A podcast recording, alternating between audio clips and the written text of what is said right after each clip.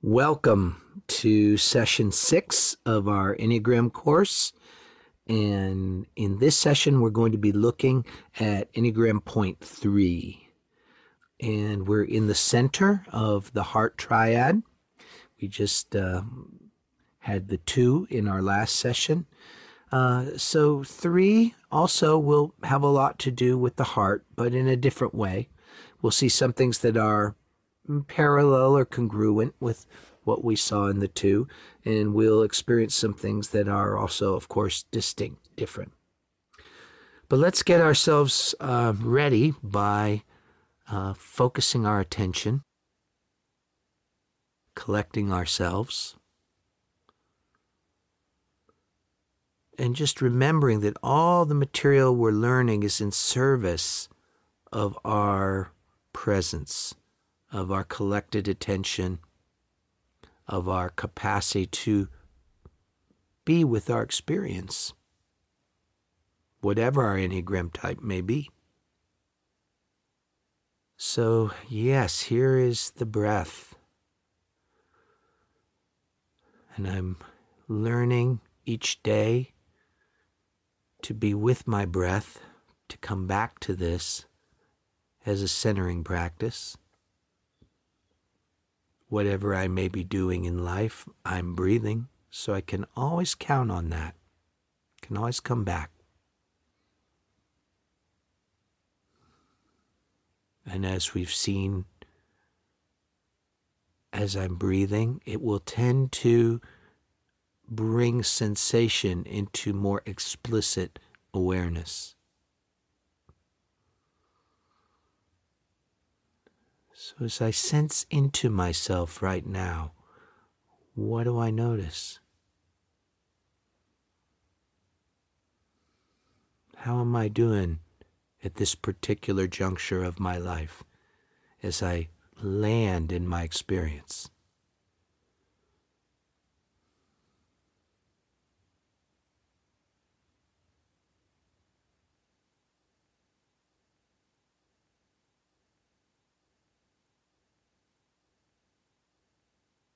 And as we're feeling a little more established in our sensation and in our breath, we will notice most likely some quality of feeling of heart.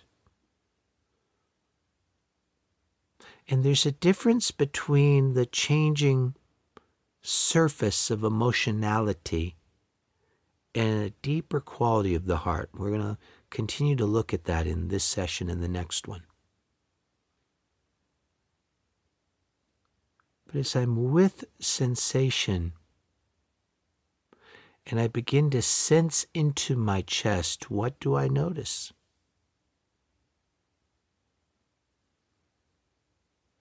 It can throw us off a little bit because once we look past the surface of our reactions, our emotional buttons being pushed, you might say, things tend to get a lot quieter in, in the deeper heart.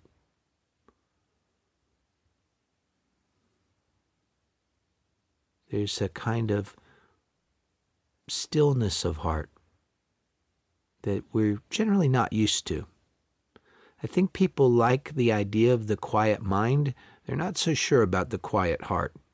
But actually, as we relax and allow it, it's quite lovely. It's uh, the source of our kindness and our patience and our sensitivity.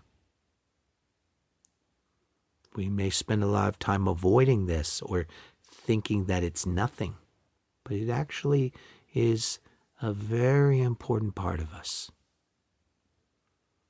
How can I learn to come back into my living presence through my body and reconnect with my deeper heart? We're starting to put Humpty Dumpty back together again.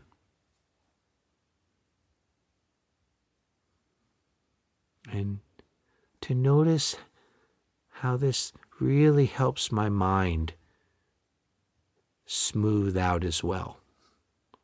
Less agitation, less noise.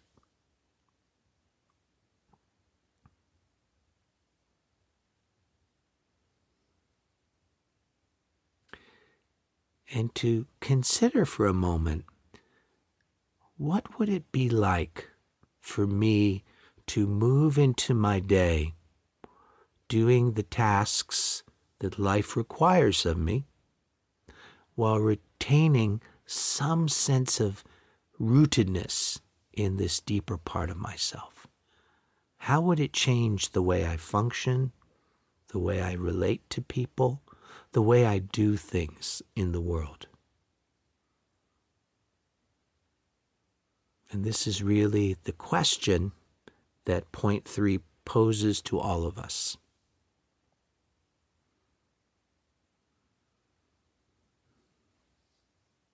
Thank you.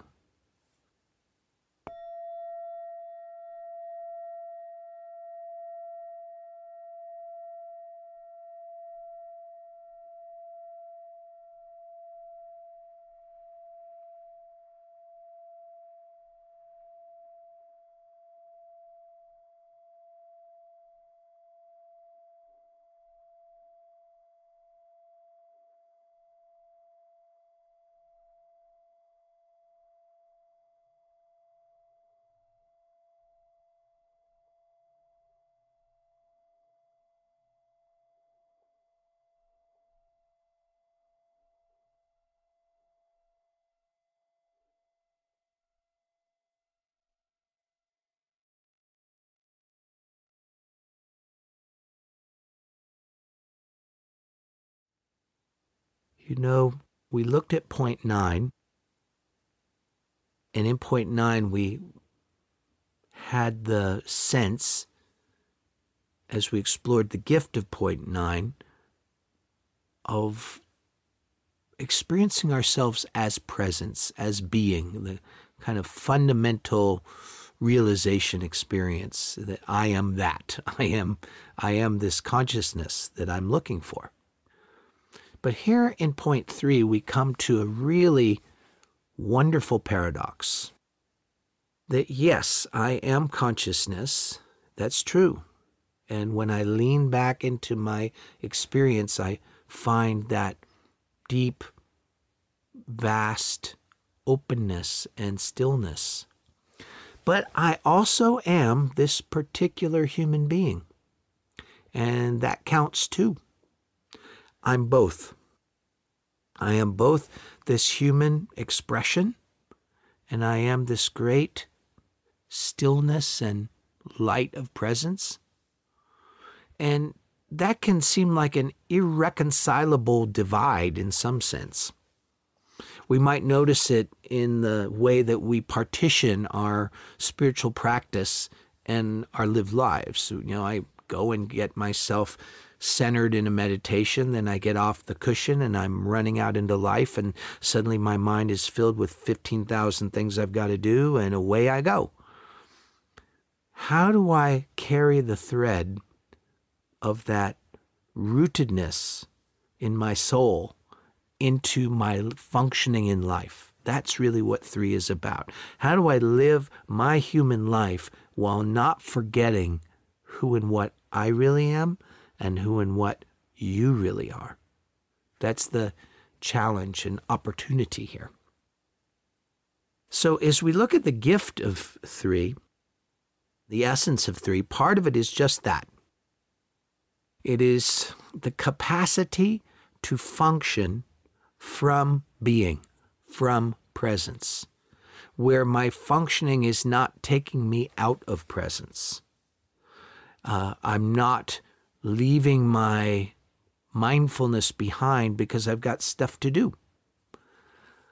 That's easier said than done. It seems like it would be easy, but we don't generally trust our being as something that can accomplish the tasks that we have to do. We trust our personality more, generally speaking. But when we come to the gift of three, we see there's no split, there's no contradiction. Being present in my functioning is simply being present, and it's a necessary and beautiful component of living a human life. So the question arises what is the connection? How do we experience the connection between functioning and being? And obviously, being present in our body is an important part of that. Um, being present with what we're doing is an important part of that. But what we might also notice is that when we are present with what we're doing, our heart comes online in a powerful way. And when it does, that quality of heart becomes the sort of seamless place where these two apparently different worlds really meet and become one thing. It's kind of amazing. Now, that might sound a little strange or metaphysical, but I guarantee you, you've experienced it many times. Absolutely know what I'm talking about. Now, there are a lot of traditions. If if we were to look at monastic traditions or deeper spiritual practices where people work at doing tasks without losing their awareness. Um, mindful practice involves doing things. If you were to be in a Christian monastery or a Zen monastery, you would be learning to accomplish cooking and cleaning and maintaining things without losing your presence. But the point being again that when we are doing that, something lights up in our heart. It's a mysterious thing that when we start to be present to what we're doing, we feel in our heart some sense of fulfillment. And it isn't a sense of, oh, I'm getting my work done, which is nice, but this is more like I'm being who I really am. I'm here functioning and fulfilling what I'm supposed to be doing. It's a bit like the sense that I'm fulfilling a promise that I forgot that I made. Now, we don't know who or what that promise is, but it feels like that.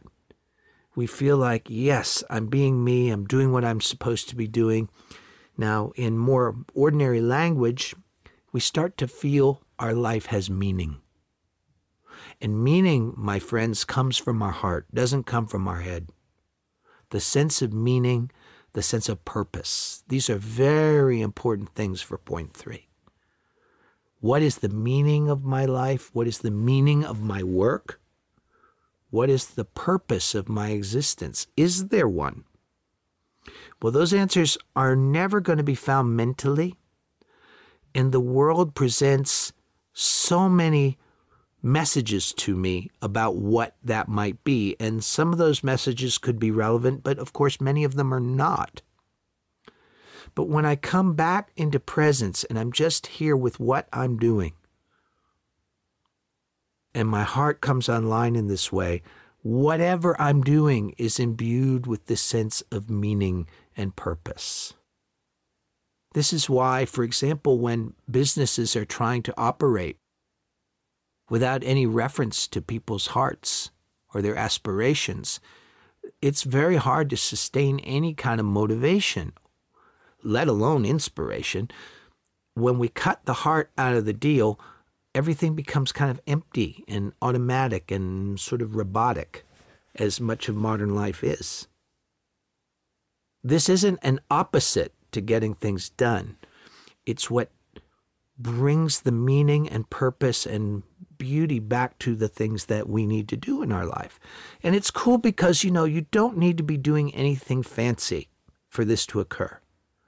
You could be doing very simple tasks. You could be walking your dog. You could be, you know, making green beans. you could be, uh, you know, vacuuming the house. Whatever it is, when we are present with that activity, this sense of meaning returns to our heart. And when you're doing that, it feels pretty important. I have to tell you, um, one one of the first really mind-blowing spiritual experiences I ever had that really shifted my sense of what this world is happened when I was cleaning toilets. I was on my knees in a bathroom, a public bathroom, cleaning toilets, and I was trying to do it more consciously and with intention. And suddenly uh, everything sort of dropped away, and there was just the cleaning, and it was glorious. And it, we call this, I mean, people in the business world might call this flow. I was in a state of flow, which is true, but kind of a boring way to talk about it. It's so much more than that when it actually happens because you really feel this gorgeous sense of enjoying your life, liking being who you are, liking that you have the capacities to do whatever you're doing. It's a, it, we light up. Indeed, you could say that in the nine, one way we might experience that presence is as a kind of light. Sometimes people perceive that, sometimes they don't. But in the the three, it's more particular in that we feel light in our heart. Like there's a light inside there. Some of you might remember the movie E.T. And E.T., when things were going right, his heart would light up, you know, heart light. Um, Neil Diamond even wrote a song about that.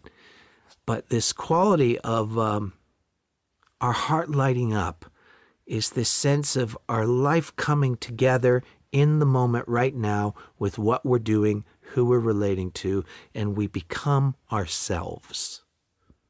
That's pretty important. Another word that comes to me as I'm considering this gift of the three is value value and preciousness. When a baby is born and we look at that infant, we see, we feel the preciousness of that being. It's like they're radiant. And they might just be funny looking and slobbering and making strange sounds or no sound. But we nonetheless feel the inherent preciousness of that being right? That baby doesn't have uh, a resume yet, doesn't have any significant accomplishments other than, you know, making some substances, right? Baby is just being. When we are touching our heart in the way that we're exploring here, we feel our inherent value, our worth our preciousness. We experience our life as something precious. And we are filled with a sense of appreciation for having this life and for having this opportunity to express the things that we are in the particularities that we find ourselves in. It's not just recognizing your talents but it is appreciating them and it's appreciating who and what you are. And of course, when you're feeling this, you see this in other people too. Everybody looks more lit up, everybody looks more amazing, everyone is precious. And then we greet each other that way. We work with each other that way. It goes beyond respect to a place where we're just digging each other, just loving everybody being who they are. Now, that value and preciousness is again a property of the heart. It's not a cognitive thing. We can do our best to give ourselves pep talks or try to cheer ourselves up in the various ways we do, but it's something that comes from the inside out. It's a property of presence. Once again, presence in the heart, presence in the heart while living our lives and functioning will tend to produce this sense of value and meaning. And again, the cynical mind can say, I don't know about that. I travel the world and I spend a lot of time working also in developing countries where people live in tremendous poverty. And I would wish those people so many more advantages and opportunities. But I can tell you that often in those circumstances, I encounter individuals who really get this part of the teaching, who have an inherent sense of their value, their preciousness, and their dignity, even though they are so disadvantaged in a lot of material ways. I'm not saying that it's their material disadvantage that creates this. I would like them to have a better life, and I'm sure they would too. I'm saying that their disadvantage does not make them feel like less of a human being, doesn't make them feel less important, doesn't fill them with a sense of inadequacy and shame, which we'll see in a moment is the result when we lose this quality. So I, I'm hoping that you're getting a, a feeling of this. It's so important. It's hard to talk about. It's so fundamental to human experience, we don't have a lot of words for it. But we certainly can begin to notice the tremendous tragedy with the absence of this. That when we lose presence from this point of view, it is experienced as the loss of our feeling of value, of worth, the preciousness of our life, that sense of meaning and purpose, the ability to be there in what we're doing. That's a tremendous loss. Just completely overwhelming and heartbreaking. It's like we lose our humanity in a certain way. Um, it's interesting, too, that the heart goes into reaction around our departure from presence. The heart experiences the loss of, of presence as abandonment. I'll say that again. The heart experiences the loss of presence as abandonment. So when we're not present, our heart goes into a kind of freak out and we feel bereft, we feel abandoned, and here in the three zone, we feel worthless, we feel empty, we feel our life is meaningless. You know, if we really hang out with those feelings, that's devastating. It, it leads people to want to end their lives.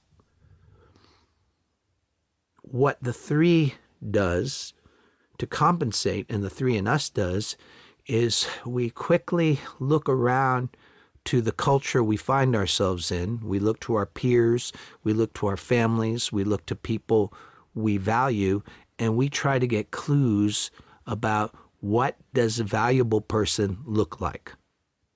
What does a valuable person do? Whatever that is, I'm going to do that. Not only that, I'm going to do it with excellence. I'm going to surpass everybody else in my ability to do that because I have to restore that sense of value and preciousness. And I'll do whatever it takes. I would say that this particular structure is very endemic in the whole world right now. Traditionally, it's been a huge part of American culture. But I would say also that it's become a very significant part of Asian culture, certainly in China. Uh, there's this tremendous drive people have to prove themselves, to show that they matter, to show that they count. We look to fame, to fortune, to where we live, to the stuff we own, to who we're dating. So much of it gets muddled up with what we think is going to make us finally feel good about ourselves. And yet we read over and over again stories of people who seem to have everything and they're in despair.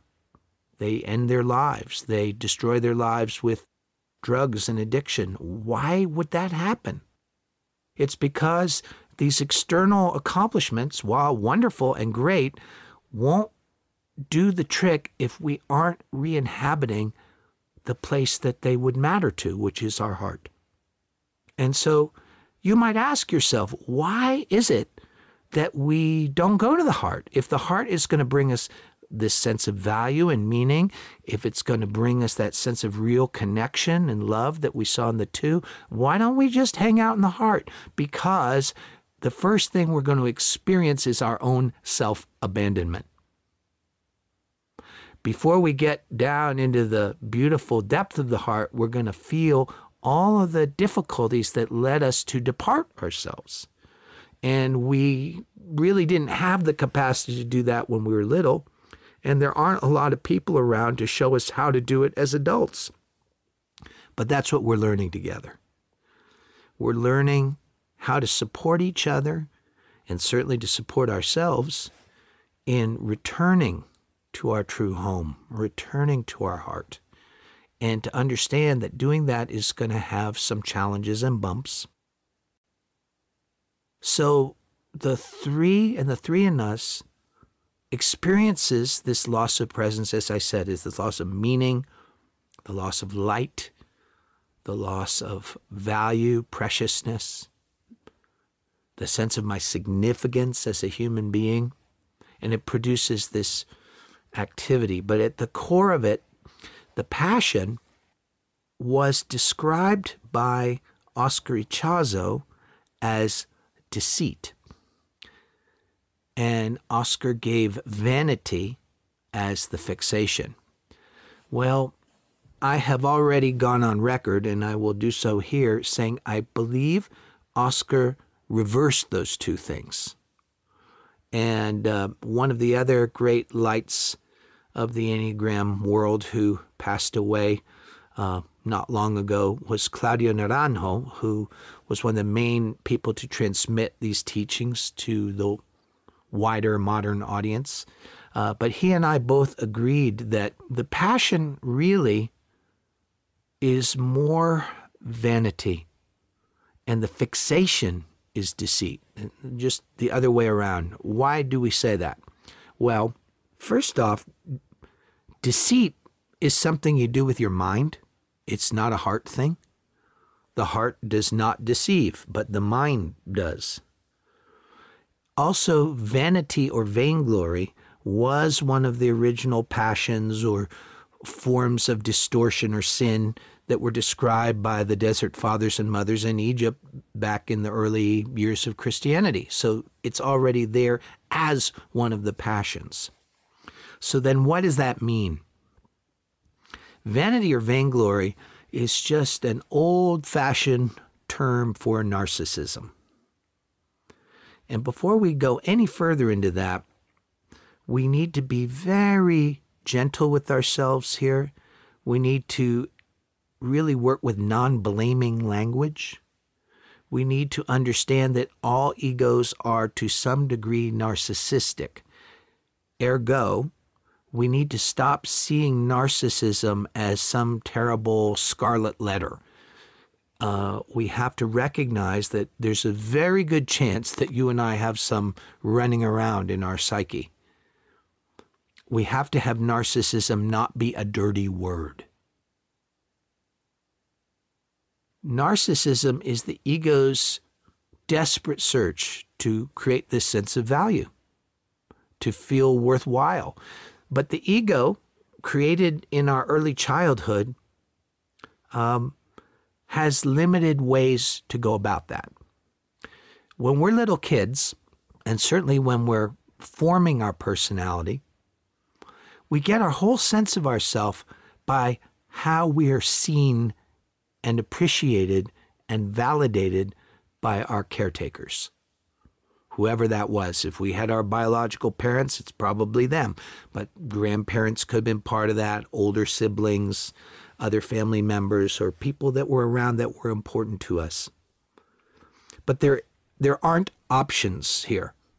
When you're a little child, you get your sense of who you are and that you're lovable and precious by what your caretakers can see in you. Now, that would be just fine if not for the fact that there's a very good chance our caretakers had their issues, had ways they weren't seen, had their own broken dreams and dashed hopes. So it's very hard for human beings to really see into the heart of another human being without the development of the very kind of presence that we're talking about right? So we're all doing our best. We're trying to see each other.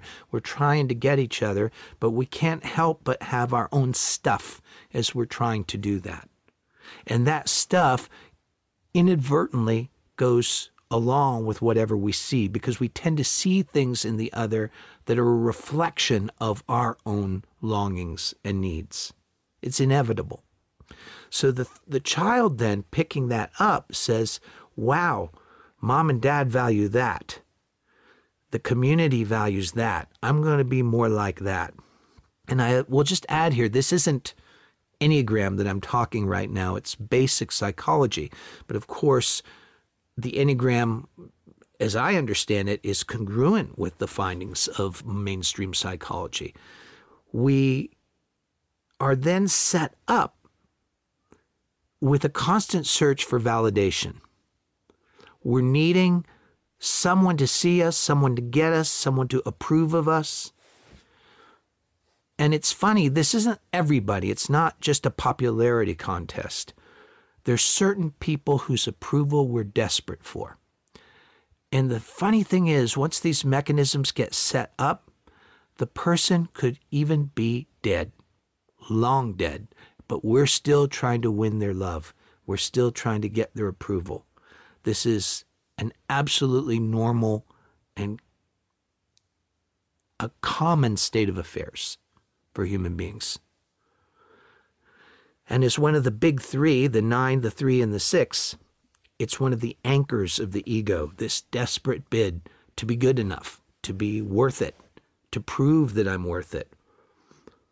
Each generation finds new ways to do it. When I was a younger guy, if you were a, you know, a musician or an athlete, you know, that that was definitely one way that you could get that esteem.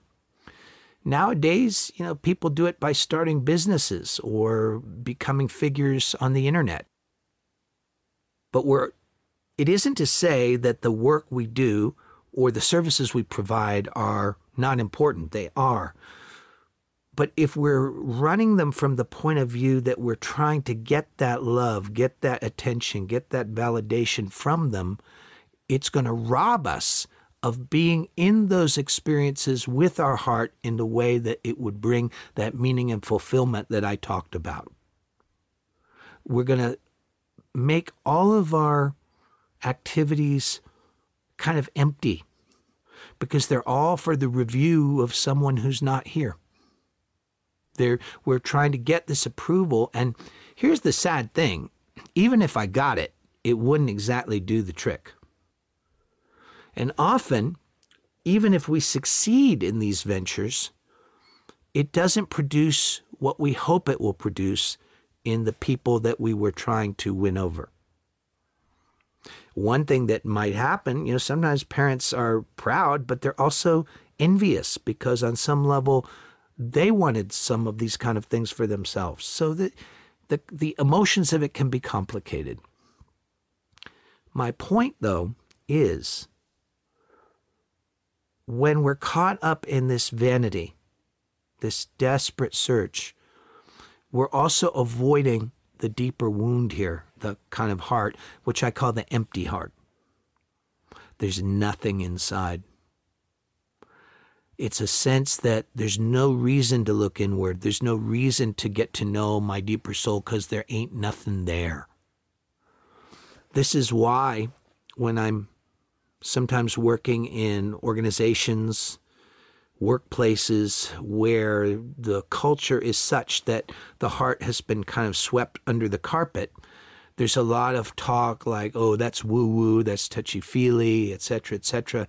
Basically, it's the the little reaction of fear that comes up when people who are very trained and accustomed to externally focusing are suddenly asked to look inside because there is this fear there's nothing to see. I'm deficient. I'm empty inside.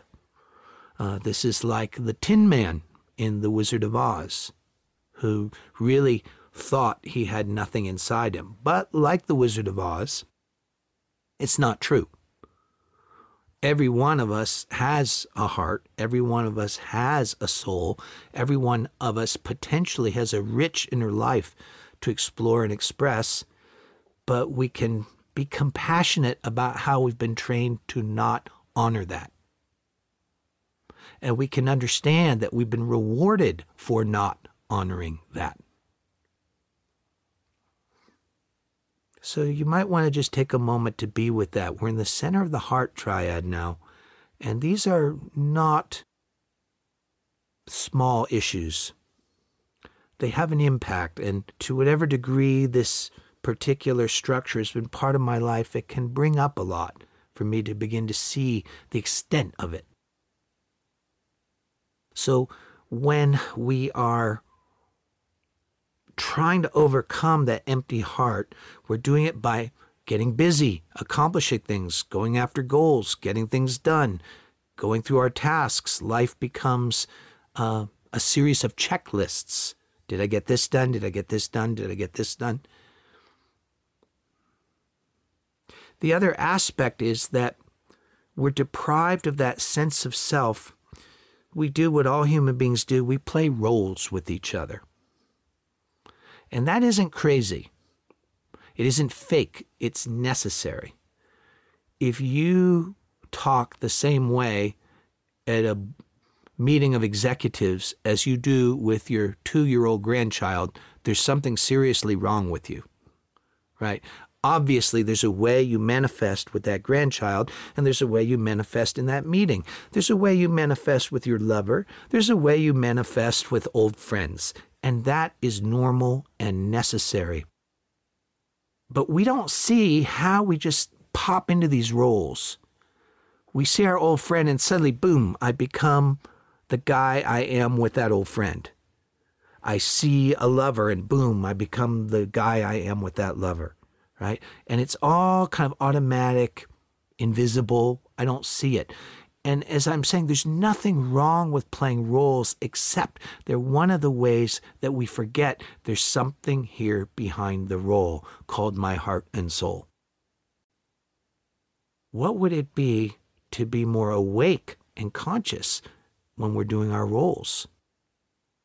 It would be a graciousness, a sensitivity, it would be learning how to be appropriate in situations, to sort of bring what's needed, like the two did.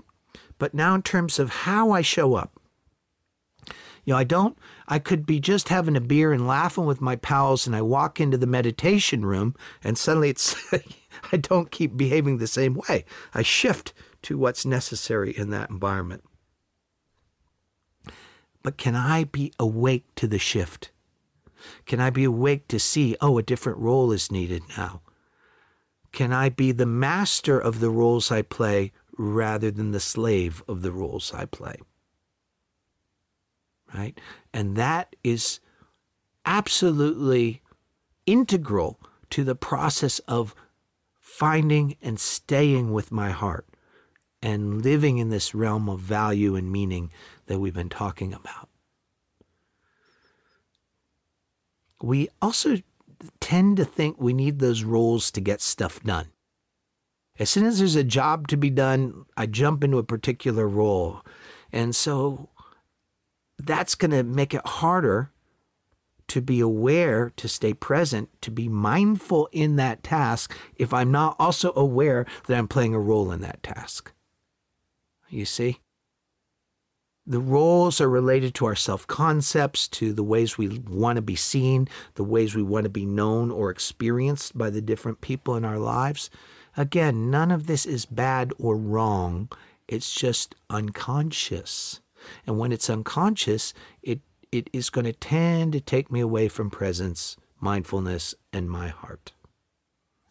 So the fixation here has to do with these rules. It's called deceit. Now, that's a kind of harsh word, isn't it? Deceit. It sounds like, you know, a pathological liar or fibber, uh, but it doesn't mean that. It doesn't mean that threes or people are going to trick other people.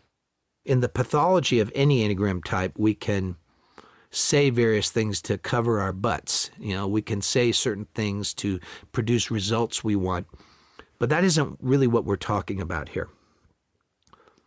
The deceit is believing I am the ego. The deceit is believing I know who I am, I'm this person, and here's how I am, and here's what I do, and here's where I live, and that's it. That's me. The deceit is how we buy into our self concepts and neglect the exploration of that inner life. The deceit is absolutely disappearing into the roles that I play and thinking that that's all there is to me and not knowing there is this deeper dimension to my being. So that deceit is helpful from the point of view that if you're going to play a role, you better play it full on. If you're going to be an ego, you might as well be an ego full on. But again, we're looking at how that fixated view is sometimes useful, sometimes accurate, but very limited in relation to what we really are and to what's really going on here in the world. So we're again going to see that role playing, see the way we disappear ourselves into functioning, see the way we run so much almost robotically on autopilot, just working, working, working, getting stuff done. Whether we're an executive or we're working in labor or whether we're a single mom struggling to take care of her family, whatever that is, the way we lose ourselves in all of that and forget there's something else here. And again, not to say that this is about hanging out in in uh, in an ashram or something the rest of my life. It's about bringing that presence into the life that I'm living and bringing back the sense of meaning and value to it. So when uh, this happens, we get the higher side of three, even personality level. Just looking at the the three as a personality. Um, threes, when they're in some degree of contact with these real gifts or qualities, they're very gracious people. They're hardworking. They stake their reputation on their competency. I know what I'm doing and I can get stuff done. And you can count on me to get things done. I will deliver the goods, right? Whatever that task might be. Uh, threes are really good at helping other people learn stuff and develop their talents. They're really about developing our God given capacities. Um, they are often exemplars to other people to inspire them to achieve more. And they stand very much for the importance of achieving something in this life, which I think is a good thing. The issue is going to arise not from all of that, but how the task becomes more important than my heart the work becomes more important than my soul. I lose myself in these tasks. I lose myself in the roles I'm playing. And then I become a stranger to myself.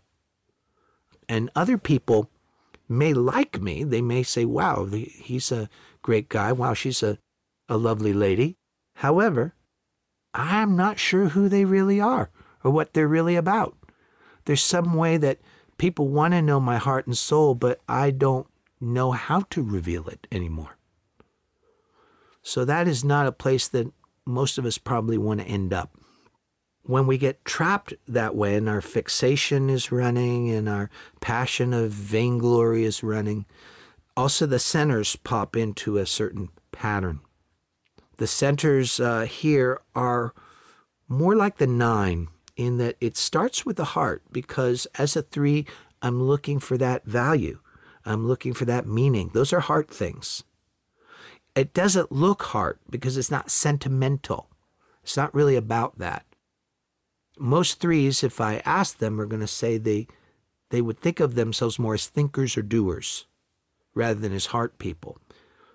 Well, that's because while I am indeed a thinker and a doer, it's the heart that's motivating me.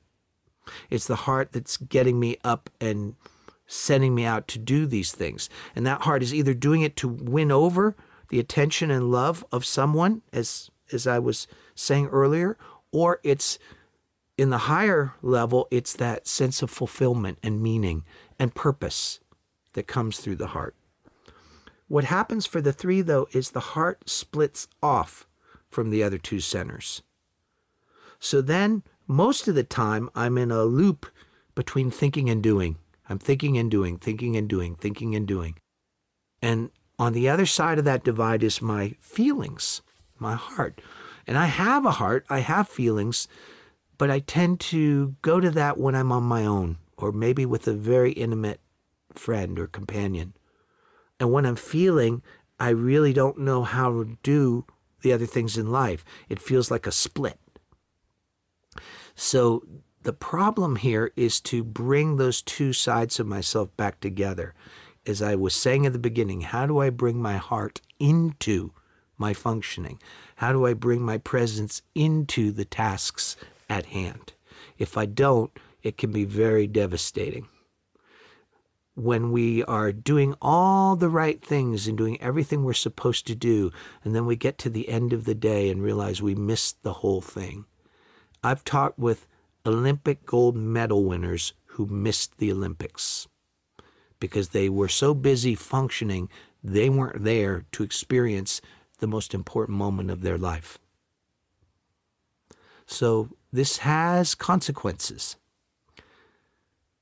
When we come back to the centers, the heart reconnects, they come into balance.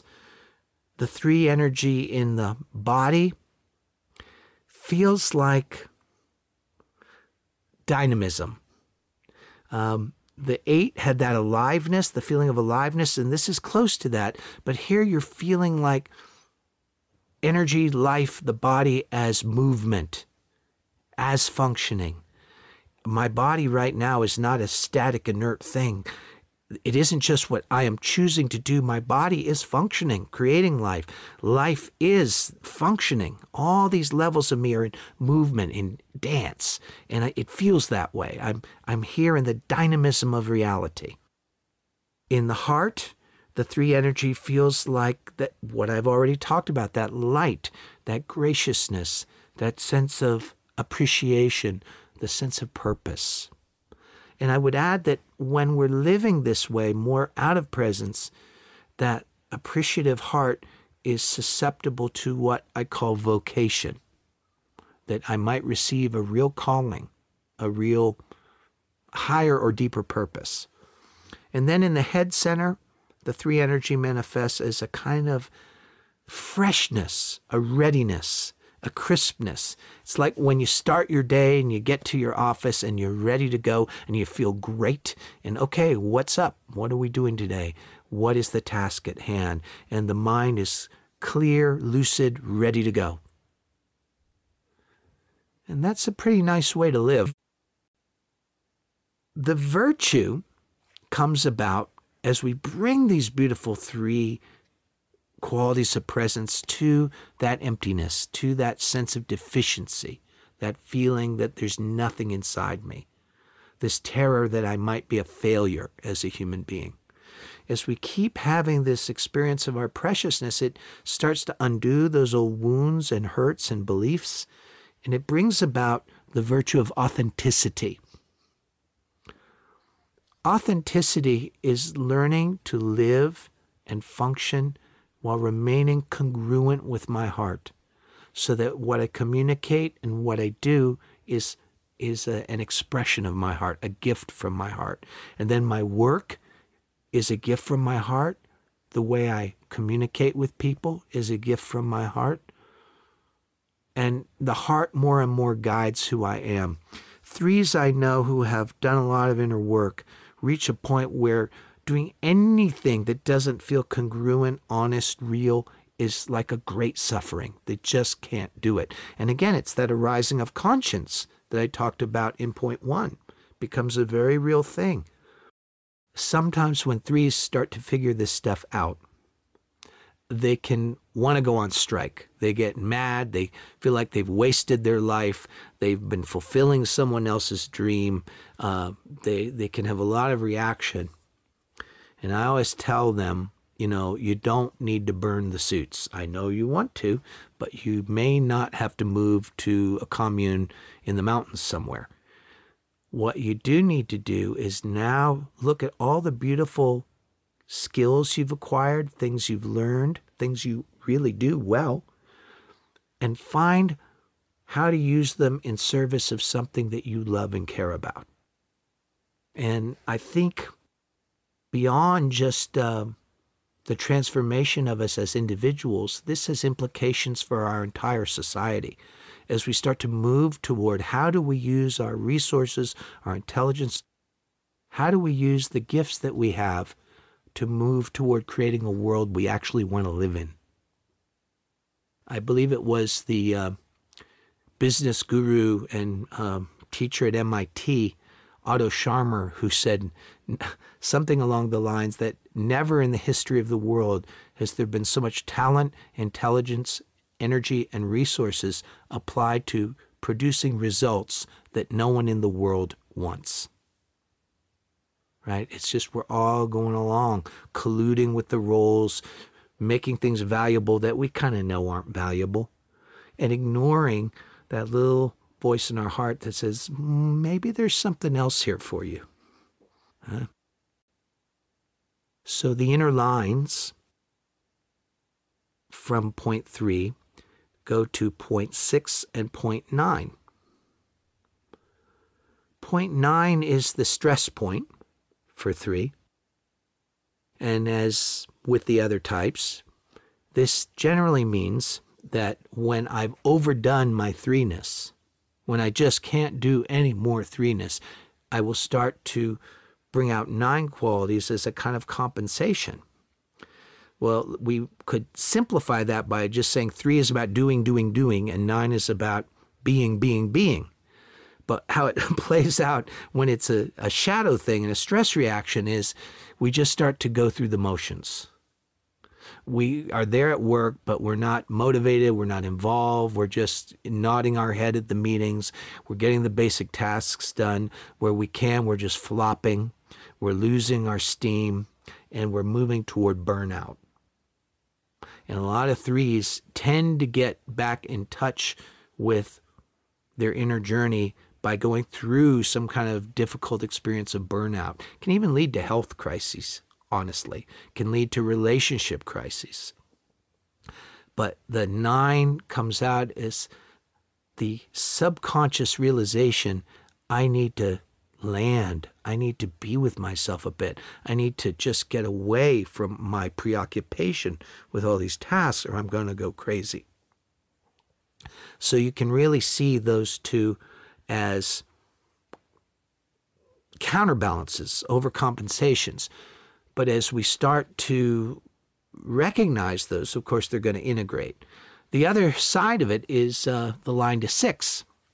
And when we first encounter the, the sort of shadow part of that integration point, it's something we're ashamed of. It's something we don't really like to acknowledge. And that's true for all of the types. Uh, here, with a few close friends, with people I really, really trust, maybe only with my life partner, I will share how much anxiety I have, how much doubt I have, how freaked out I am by how much I've taken on. I don't want most people to see that. I want to present, hi, I'm a competent person. I know what I'm doing, got it together, I'm efficient. Sure, no problem. But with certain people, I'm just sharing. I don't know if our company's going to survive. People are screwing up. I feel overwhelmed. This and this and this. I, I don't know how to take care of myself anymore. So certain people are going to get my venting. And that's a good thing. And if I were to actually be present with that scared, overwhelmed child inside, I'd start to have a mercy and a kindness toward myself. I don't have to keep dancing quite so hard. I start to see through that the, the glimmers of what matters to me.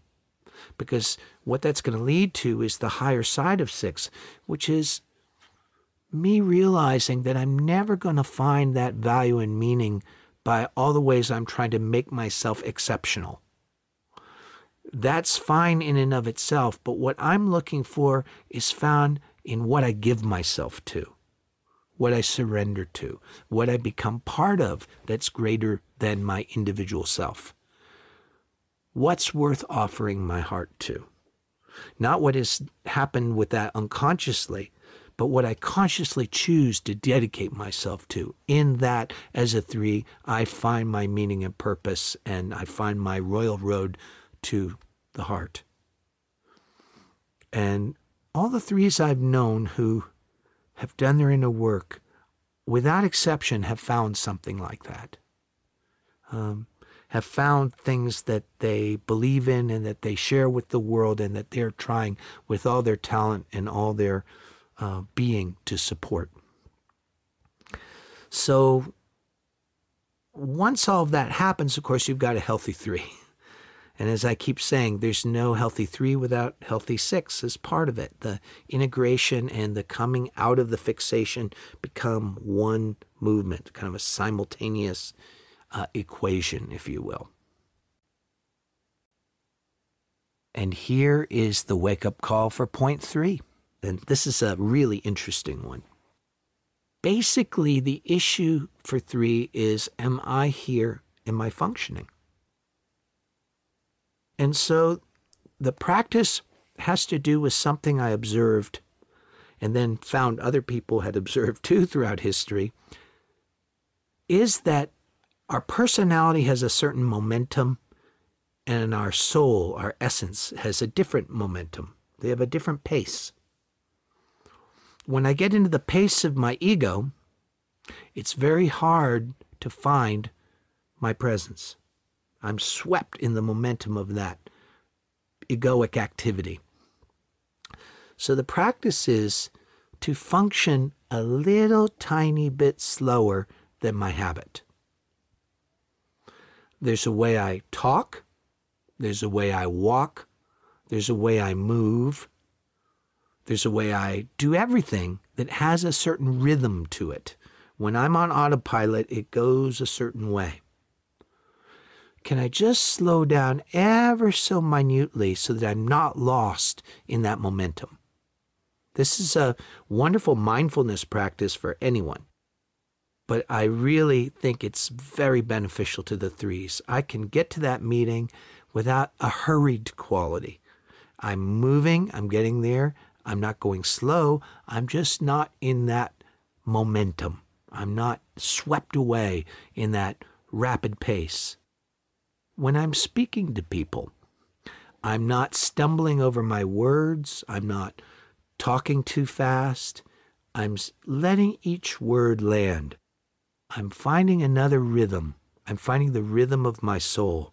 And I will find, I promise you this, threes, the more I practice this, and it won't happen by itself. You guys are good at, at doing the practices that are necessary to develop yourself. If you do this one, it will vastly increase your offering to the world. It will deepen your competencies. It will make you far more effective as a human being than this pell mell way that we all tend to live our lives. So, if we practice that, this is also going to help us bring our heart and meaning back into our functioning, which would be a lovely outcome. So, now we're going to explore the deepening presence of point three through certain practices. So, again, let's find our breath. Let's breathe a little more deeply and a little more slowly than our habit. And as we find this other rhythm of breath, to stay with that and let that be a way of opening to the sensation of our body. So just take a moment to do that.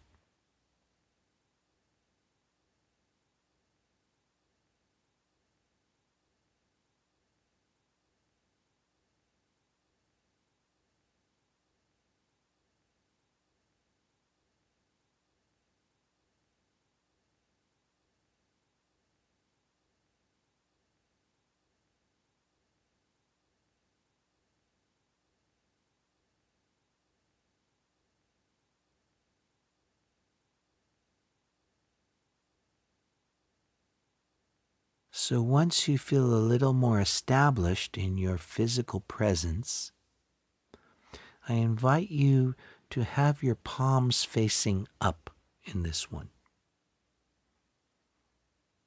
They may already be, but if they're not, just turn them. You can have your hands either relaxed and sensing the openness of your hands, and or you can touch your forefingers and thumbs together in a classic mudra, just as a way to feel a little point of sensation. You can feel the, sensation of the fingers touching. And as long as you can feel that sensation, it's a sign that you're still here. You can also do that, as I said, with just a relaxed open hand, whatever feels right at the time. And as you're sitting in this posture of receptivity, bring your attention to the sensation of your chest. This time, instead of sensing the front area, as we did with point two, I want you to sense into the center of your chest. We found a little point in the middle of our belly, in the middle of our hips for point nine. And there is a similar point here in the center of our chest for point three. Like the sun of our inner solar system. Now, as you explore this, you may or may not have any visual, and you may or may not sense this point right away, but it's enough just to bring your gentle attention to the center of your chest and to stay there with patience. We may just find quietness there. That's okay.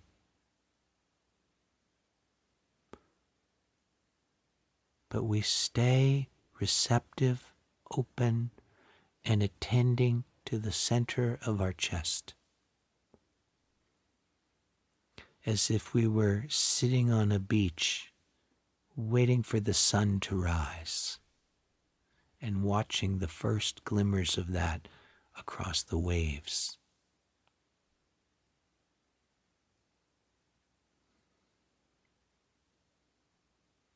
There's no rush. We're not trying to produce anything. We're bearing witness to something. We're witnessing our heart.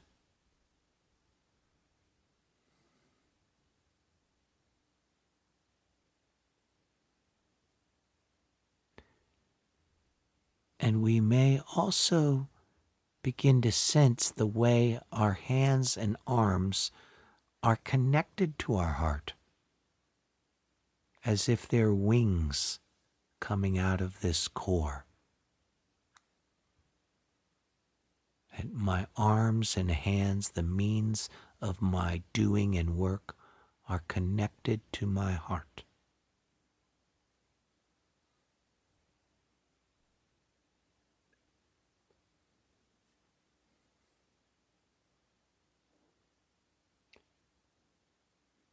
Just notice that the flavors that emerge may be very subtle.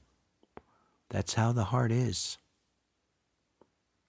We learn to acquire a taste for that subtlety. We learn to love that subtlety.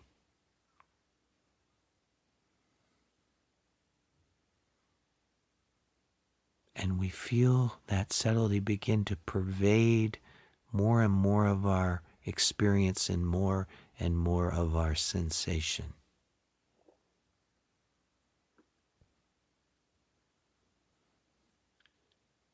Now I can stay like this as long as I wish. Sometimes it helps to stay a little longer than the first impulse to get up. But as I do get up again, to feel this connection between my heart and my hands, and to be with the subtle flavor of my inner world, and to just let that be there as I move into my day and the activities that I'm called to do.